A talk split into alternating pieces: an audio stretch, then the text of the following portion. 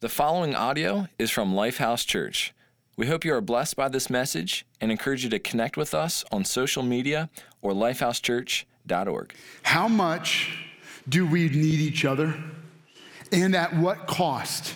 I mean, how much are we willing to pay in order to have relationship with each other? In the current climate and culture we live in with, let's see, political protests and hateful marches and one of the greatest refugee crises in history, certainly the largest since World War II. And then you add on to that all of the keyboard warriors spreading their hate from their mother's basement. We live in a culture and a time when it not only feels like other people are an obstacle, but even an enemy. And in that process, we begin to ask deep questions Who can I trust? And to whom can I be vulnerable? Meaning, who am I really willing to invest in order to have them in my life? What relationships are worth having? And which people are worth keeping at an arm's length? And so, let me just give you um, a historical glimpse. I'm gonna bring you back to the first and second century when plagues were spreading across the Roman Empire and by tens of thousands, people were dropping dead. And so, if, if you were present in that time and you, you were kind of doing some research, here's what you would have quickly discovered. In those spans of time, those two centuries, uh, if you were in Carthage uh, in the Roman Empire, a third of the population died from the, the, those plagues. Uh, in Alexandria, the report said that nearly two thirds of the population perished. And in the outlying villages around the region of Alexandria, they had 100% mortality rates. That means everybody died. And, and that wasn't just around Alexandria, that was in many of the outlying villages in and around the Roman Empire. And so you had tens of thousands of people perishing from these horrible, horrible plagues. And, and what, what is worse about this is not just that people are dying, but how people reacted in fear to each other, even to those they loved. So, historians would write that at the first onset of sickness, a family member, a loved one, would drag their family member into the street and leave them there to die. Now, obviously, the thinking was survival, right? I mean, if my spouse is sick, not only are they going to die, which is already, it's too late, they already have the disease, so let's protect our children from that person infecting the rest of us. So, what they would do is they would put them out in the street. Unfortunately, without nursing, without any care, the person, the mortality rate skyrocketed. And, and if you were to then go even further, the historians would write this, and I made some notes just to make sure you don't kind of miss the feeling of this story. One of the historians wrote this about this season of the plagues. He said, Here we are, this is uh, regarding the region of Alexandria, the city of Alexandria. He said, Here we are in the city of death all around us, our family and friends are dropping, and we can never be sure if or when we will fall sick too. In the midst of such appalling circumstances, humans are driven to ask why and what happens next. Our pagan priests profess ignorance. Worse yet, many of those priests have fled this city, as have the highest civil authorities and the wealthiest families which only adds to the disorder and suffering. So you just picture this. Here, in, in, a, in a season of time when people needed those in authority, they needed the religious leaders, they needed the wealthy, they needed the, the leadership of a city the most, that's when people who could afford to get out got out and left the rest to themselves. And as a result, people just turned on each other just trying to survive. And I, I realize that, you know, I, I, can't imagine that any of you have dragged someone you loved into the street or, you know, pushed someone out of the house to die. But I wonder how many of us treat each other as though they have the plague. I mean, when was the last time maybe you interacted with someone online or you heard a conversation and you just treated them like, they're a, like they have a disease? And so we distance ourselves from each other in order to protect ourselves and in order to survive. And, and so here's what we do we isolate ourselves from each other and we insulate ourselves from those who are not like us, those who have different views, those who have different attitudes, those who have a different religion, those who are just in some way we feel that they're infectious. We push ourselves away from them to insulate ourselves from their views, from their disease, from their problems, whatever it is, and we create a, a social distance, we create a, an emotional separation, and we spend our lives living insulated and separated from the others. So, relationships are good, friendships are meaningful, so long as they're convenient. But they're disposable as soon as they get in the way of our desires and our interests. No? If you had an option to get a promotion or to protect your relationships, in America, what do we choose? And so, having had the privilege of traveling around to different parts of the world, working with some of the poorest people on the planet, I have seen, yeah, they might not have all we have. And I'm not necessarily saying they're so much happier than us, but they do have something powerful a deep and profound sense of community. Because they can't afford to move away and get something better and upgrade, and, and, and they don't have all the conveniences, but we don't have all the community. And so I've thought about, you know, what is the trade off? And what are we willing to give to have meaningful, true, authentic relationships rather than treating people as disposable?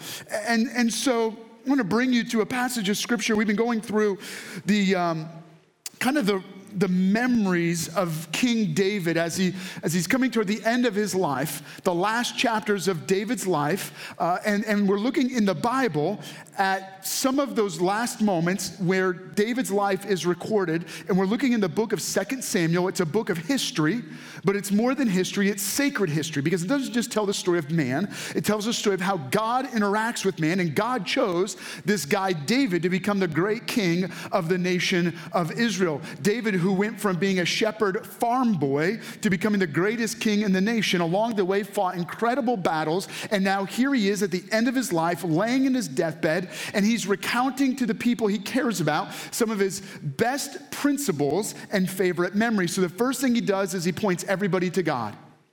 And then he goes back and you kind of hear an account of his different great memories and moments. And in that, it, there's, this, there's this one, and I'm just going to bring it right to you. Uh, we're going to look at 2 Samuel chapter 23, verse 17 through 19. And let me first just read it to you. Such were the exploits of the three mighty men chief of the three. Uh, oh, here we go. Abishai, the brother of Joab, son of Zeruiah, was chief of the three. He raised his spear against 300 men, whom he killed, and so he became as famous as the three. So, you know, here's David laying his deathbed. He's kind of going through the stories, and he, he remembers this guy, Abishai, and he's like, man, that dude Man, I remember we were fighting, he, he, went up against one of our enemies and he killed 300 of them on his own. Now, it sounds like a tall tale, right? I mean, this guy sounds like a William Wallace, seven feet tall, and he shoots fire from his eyes. We'll stop right there. Um, here we go. Uh, he was not held in greater was he not held in greater honor than the three he became their commander even though he was not included among them and I, I just as i was reading through this i paused and i went huh that's interesting. Here's this guy who's like this great warrior. He becomes commander of the three mightiest men under David. And then there's like this little footnote. He was more famous than they were, yet he wasn't included among them. And so, how would you respond? Here, you, you've built an incredible resume. You fought with the king. You put blood on the battlefield. And then there's like this, you get this feeling of like tension, this sense of like he's in charge, but he doesn't even get his name listed among them. He's always kind of on the outside looking in. And maybe that's how you live. Maybe you feel like you've bled and you've worked and you've tried really hard to develop meaningful relationships. Maybe you've said, I'm sorry one too many times and you've gotten frustrated about it. Maybe you you feel like you're giving all you've got and it's just never enough. And for some reason, maybe like Abishai, you feel like you've spent time with people, you've fought battles with people, maybe you've even given and worked, but yet you, you're still living your life feeling like you're on the outside looking in. You, you want to be part, you want to belong, but you never quite feel like you are part. And yet, here's what I see as I read this story and this account. As David continues, so he tells the story of these three mightiest men, tells the story of Abishai, and then he's just going to keep going down the list until he just starts naming names.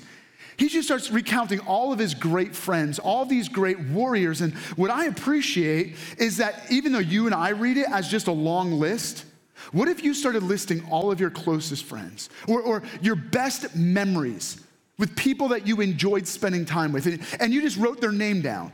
Like every name, it's more than a name, isn't it? It's like a memory. It's like a touching story. Maybe, maybe some of your favorite memories from high school or from college. I, I, know I have a list of if I just say their name, I just start laughing. Like it's a hysterical moments. Like, or if I say their name, I'm like, oh, oh, I remember, oh, you know, right? Like, and that's what David's doing. He just lists all these names. And here's what I want you to take away. Here's the principle. Here's what comes off the pages of a list of names and David's memory of going, man, I remember this guy and this guy and this guy and Abishai. Yeah, he was commander of them, even though he wasn't among them. And yet, man, Abishai. And then he goes, Benaniah, and then this guy, and bam, and here it is. You want, you want to know what the point is? We are courageous together. Think about it. What's your experience? If you had to take a great risk, maybe, maybe it was a question of investment, or you're gonna take this really big risk about maybe asking her out. Or what should you say to him? Or you know, should I ask? Should I pop the question? Or I don't know. Maybe maybe like struggling in your marriage, like should we have a baby? And you know what we all do? We ask someone. Why? Because we're more courageous together. Other people spur us on, and it bring it, people can either bring out your best or bring out your worst. Either way, you find yourself uh, expressing the most extreme versions of your faith and your fears around people. Here is the challenge while we want meaningful relationships and we want deep friendships, it is impossible to truly have deep, meaningful community and right relationship on our own. Why? Because you and I have a core driving nature, meaning what is at the very depth of who we are, that actually wrecks relationships. If you've been hurt, you hurt people. Right? I have a little, we have a little phrase we use on our leadership team, and I teach it to my kids. Hurting people hurt people. So if someone's hurting you, the reason is they're a hurting person. That doesn't excuse their behavior, but it does put it in perspective, doesn't it? It kind of helps you go, oh, I get it. Maybe they're hurting and that's why they're being hurtful. So what happens is we've all been hurt. You carry hurt, rejection, abuse, misuse. You have felt taken advantage of. You've had people talk behind your back. You've had people spread rumors about you, lie about you, right? And as a result, whatever comes in comes out. The, the source of all of that stuff that sabotages relationships, it's called sin. Sin is the driving force in every one of our lives that makes it impossible to have true, authentic, and deep, meaningful relationships. Sin doesn't just wreck relationships with each other or stir deep depression, fear, self doubt, insecurity inwardly. Sin cuts us off from relationship with God. And as a result of sin that cuts us off from relationship with God, we live our lives carrying the sentence of death on us toward a forever judgment. So, sin wrecks relationship with each other, wrecks relationship with God, causes distress and turmoil in our minds and our emotions, and leaves us on a crash course trajectory with eternal judgment. That's the bad news. The good news is that God did not want to spend forever outside of relationship with you. So he intervened in our story by becoming one of us. Jesus Christ came to earth for the express purpose of giving his life, dying on the battlefield of sin. So that by doing what? By taking our collective death sentence on himself. So that when he died, he died in our place. He went into our battle, fought for us. He died for us so that his death became the payment for the judgment we owed because of our wrongdoing and sin. So that when Jesus died, he died once for all. So that anyone who believes in Jesus by faith is forgiven of their sins. That internal drive that leads us to sabotage relationships, sabotage relationship with God, and wrecks us from the inside out, he forgives us of that sin that drives our life and transforms us so that instead of sin driving our life, now God's Spirit drives our life. How? Because when you believe in Jesus by faith, He not only forgives you of sin, but He gives you His Spirit. His Spirit enters into our spirit, which gives us true and eternal life. The good news of Jesus Christ changes every aspect of our life. Let me abbreviate that. Jesus changes everything. Allow me to illustrate it. I'm going to take a story that I heard, and I'm going to leave out some pivotal details because people's lives are very much on the line, and so we're trying to protect the, the, information here. But this is an account of a missionary, one of our partner missionaries, that is in an incredibly sensitive country where terrorists are being trained. So, all around this particular missionary, everywhere they go, they're constantly interacting with people who are training to blow up uh, Americans and other civilians. And uh, in, in this country, uh, right now, there are these small little, uh, they, they, don't call them Bible studies, but they have another name for them. And there's these little groups of up to eight individuals, 80% of whom are former terrorists. And in this particular country, uh, imams, the leaders of some of the mosques and these terrorist training camps, are being won to Jesus. And uh, of this, this story just happened. So we're getting word, this is like a couple months ago. Uh, two young men who were in a terrorist training camp saw the change in their imams' lives. So much so that they became curious about the change. The imams invited them out to their Bible study where these two young men gave their lives to Jesus Christ. Now, if that's not a good reason to pause and celebrate, but let me tell you the rest of the story. Hold up, check this out.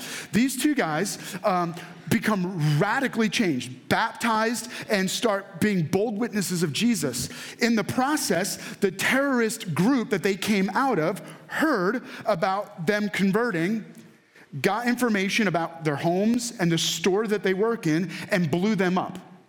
Blew up their houses and blew up the store.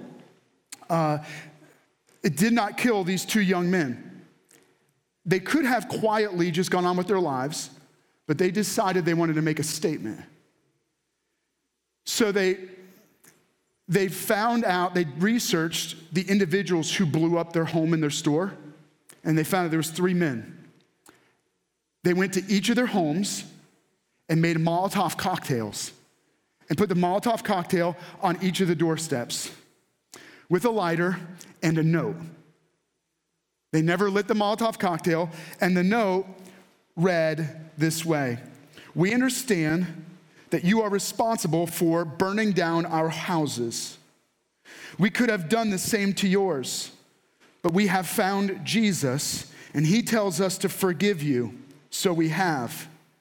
If you want to find out more about who Jesus is and how he has changed our lives, here are our phone numbers. Please call. We would love to tell you more about Jesus.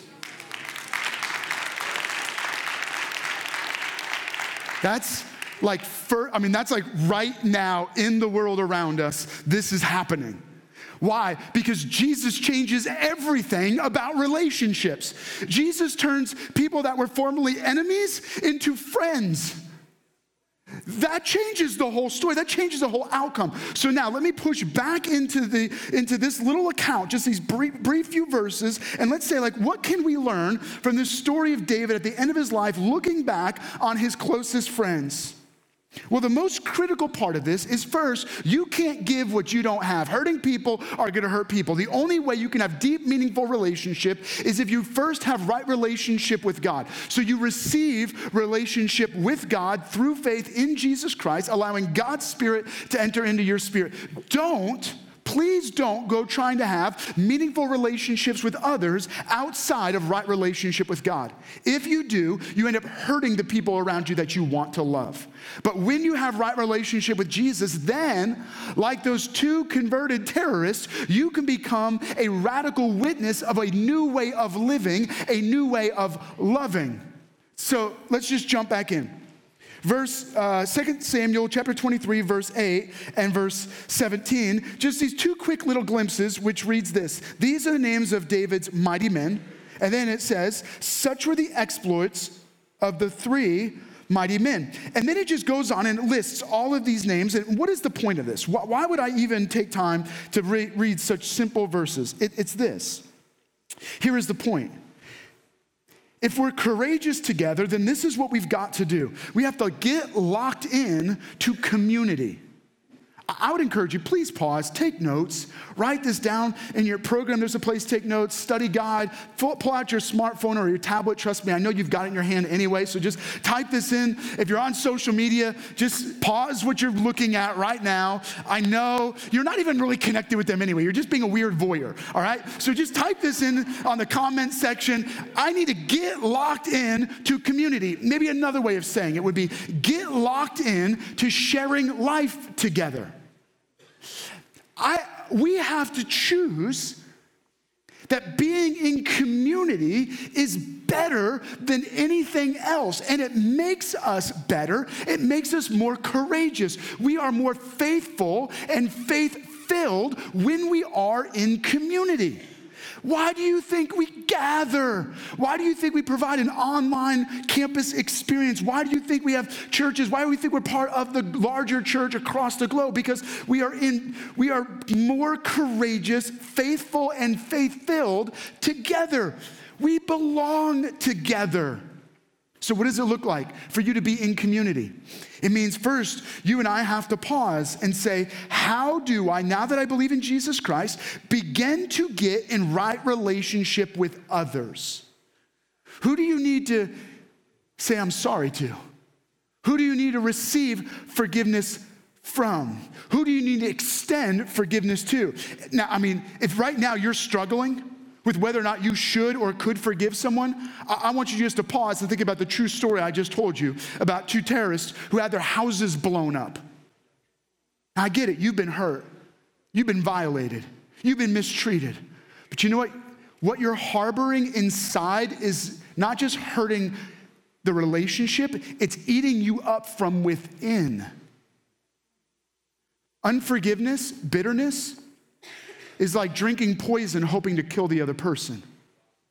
It doesn't hurt them, it destroys us. So that means we have to be willing to, and you can write this down, do the hard work of getting along. Look, every relationship is gonna hit obstacles. Don't quit now just because it got tough. Think about people that you feel the closest to. Isn't it because you went through tough times together?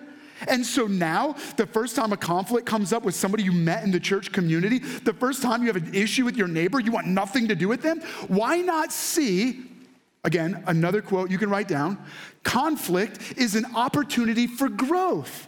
Conflict is an opportunity to deepen your relationship and strengthen the bonds of friendship. Instead of seeing issues and conflicts as the problem, see them as an opportunity.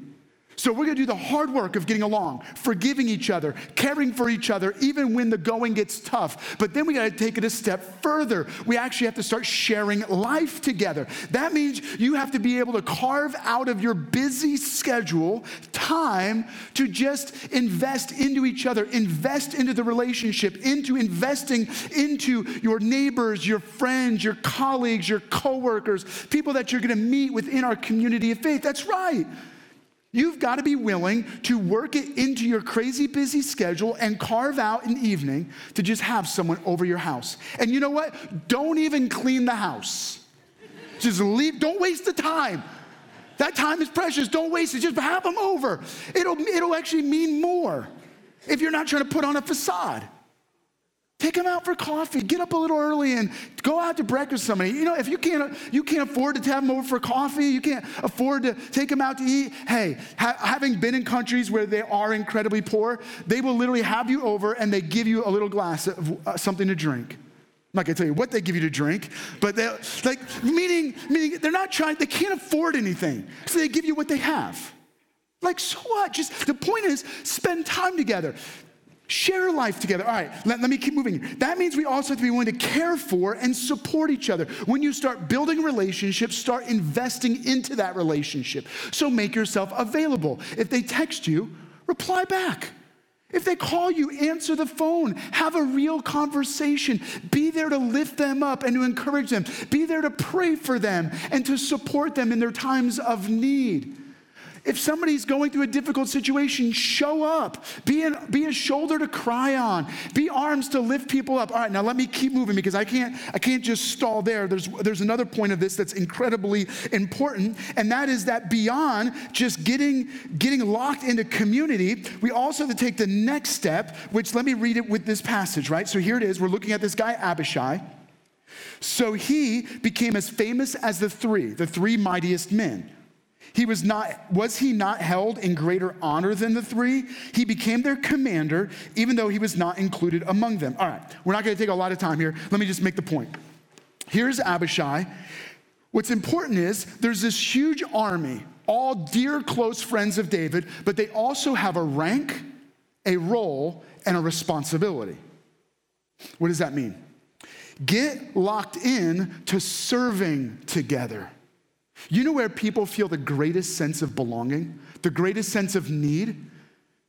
Warrior soldiers and athletes who are in team sports, right? They have the greatest sense of camaraderie, right? Because they're in the thick of battle, they're in the thick of competition together. Everyone has a rank, a role, and a responsibility. Guess what? Within the kingdom of God, within the family of God, you have a rank, not so much a value placed on you, but you have a specific place of authority that God has put on you. You have a role. You were uniquely created for a specific purpose. So you have a responsibility to be the part that God has uniquely created you to be. And as you're doing your part, as you're functioning in your part, you are being, uh, you are functioning in your role, you are serving together, right? Because you're not just serving as an island. You're serving together, but you're doing your part. So you have to discover your part and you have to function your part. Understand that every one of you, I don't care if you're plugged in right now or not, if you're, if you're right now doing something within the local church, then give the most you can to it start inviting others to do it with you. If you're not, then this is your challenge as you go through 2017. Would you get locked in and commit to serving together as we serve each other and we serve the world around us? This is how God shows his love through people who serve each other and serve the world around them, which means you have to discover your role and you have to discover your responsibility. I want to challenge you that you and I have to look past ourselves to see our part, to see our responsibility. Ephesians chapter 2, verse 10. The author Paul is writing to the church in Ephesus this letter, and in this letter, he makes this note. For we are his, God's workmanship, created in Christ Jesus for good works, which God prepared beforehand that we should walk in them. What is Paul saying? He goes like this Before you were born, God started writing the story of how He wanted to work through your life, and He wrote into your life good works before you're ever born, so that as you're living your life through faith in Jesus Christ, you would walk in those good works. Meaning, we best serve in relationship together, doing good to and with others. I started by sharing with you the story of the plagues of the first and second century, spreading all across the Roman Empire, decimating villages, decimating cities alike. The reason it did not destroy the entire known world. True story. You can look it up, read your own history books. You don't have to take my word for it. Here's what history records Christians across these cities saw it as their responsibility to serve together. So, as people were dying in the streets, Christians would walk out, lift them up, bring them into their own homes, and begin to care for the sick and the dying.